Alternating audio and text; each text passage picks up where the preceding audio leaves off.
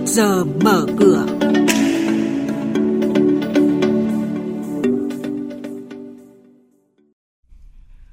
Thưa quý vị và các bạn, dịch vụ Mobile Money được đánh giá sẽ là cú hích cho thanh toán điện tử và chuyển đổi số. Báo cáo kết quả kinh doanh quý một năm nay của nhiều doanh nghiệp niêm yết cho thấy là mức tăng trưởng khá là tích cực. Những thông tin này và một số hoạt động đầu tư tài chính đáng chú ý khác sẽ được các biên tập viên của Đài Tiếng nói Việt Nam cập nhật cùng quý vị và các bạn trong bản tin trước giờ mở cửa ngay sau đây. Thưa quý vị và các bạn, sau gần 6 tháng thực hiện thí điểm triển khai dịch vụ Mobile Money, đến hết tháng 3 năm nay đã có hơn 1,1 triệu khách hàng đăng ký và sử dụng dịch vụ này. Trong đó có hơn 60% là khách hàng ở nông thôn, miền núi, vùng sâu, vùng xa, biên giới và hải đảo. Đây là thông tin đáng chú ý được ông Lê Anh Dũng, Phó vụ trưởng phụ trách vụ thanh toán Ngân hàng Nhà nước đưa ra tại hội thảo đẩy mạnh phát triển Mobile Money được tổ chức hôm qua. Dịch vụ Mobile Money được đánh giá là cú hích cho thanh toán điện tử và chuyển đổi số. Hiện nay đang chủ yếu cung ứng dịch vụ thiết yếu như điện, nước, giáo dục và đã có hơn 8,5 triệu lượng giao dịch với tổng giá trị hơn 370 tỷ đồng. Tại tọa đàm kiểm soát nguồn vốn vào bất động sản diễn ra hôm qua, ông Bùi Xuân Dũng, Cục trưởng Cục Quản lý Nhà và Thị trường Bất động sản Bộ Xây dựng nhìn nhận nguồn cung bất động sản đang bị hạn chế trong khi giá nhà ở tăng cao so với thu nhập của người dân. Do đó, tháo gỡ khó khăn về nguồn vốn cũng là giải pháp thúc đẩy tăng cường nguồn cung cho thị trường và giảm giá bất động sản.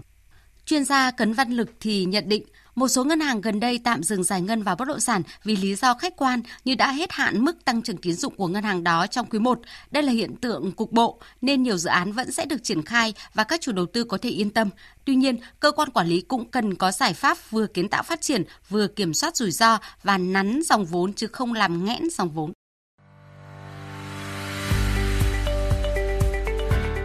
Quý vị và các bạn đang nghe chuyên mục Trước giờ mở cửa thông tin kinh tế vĩ mô, diễn biến thị trường chứng khoán, hoạt động doanh nghiệp niêm yết. Trao đổi nhận định của các chuyên gia với góc nhìn chuyên sâu, cơ hội đầu tư trên thị trường chứng khoán được cập nhật nhanh trong trước giờ mở cửa. Thưa quý vị và các bạn, theo số liệu từ Trung tâm Lưu ký Chứng khoán Việt Nam, chỉ tính riêng trong tháng 4 vừa qua, nhà đầu tư trong nước đã mở mới gần 232.000 tài khoản chứng khoán. Trong đó có chưa đến 200 tài khoản nhà đầu tư tổ chức, còn lại là của nhà đầu tư cá nhân.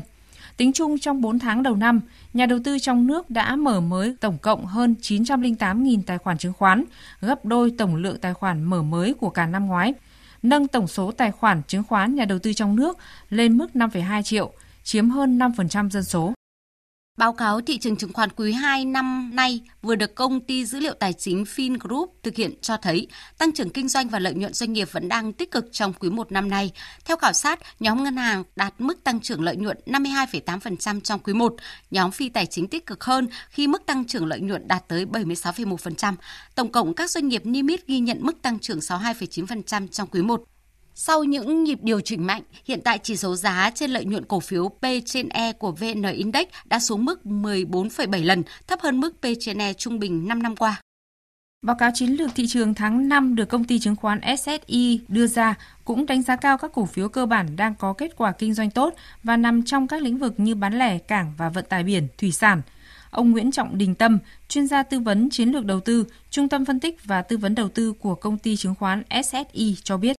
Tôi cho rằng câu chuyện vẫn đúng trong tháng 5 khi mà lựa chọn của chúng ta vẫn là những cái đại diện thuộc nhóm cổ phiếu cơ bản được xác nhận bởi câu chuyện tăng trưởng lợi nhuận và tăng trưởng kết quả kinh doanh trong năm 2022.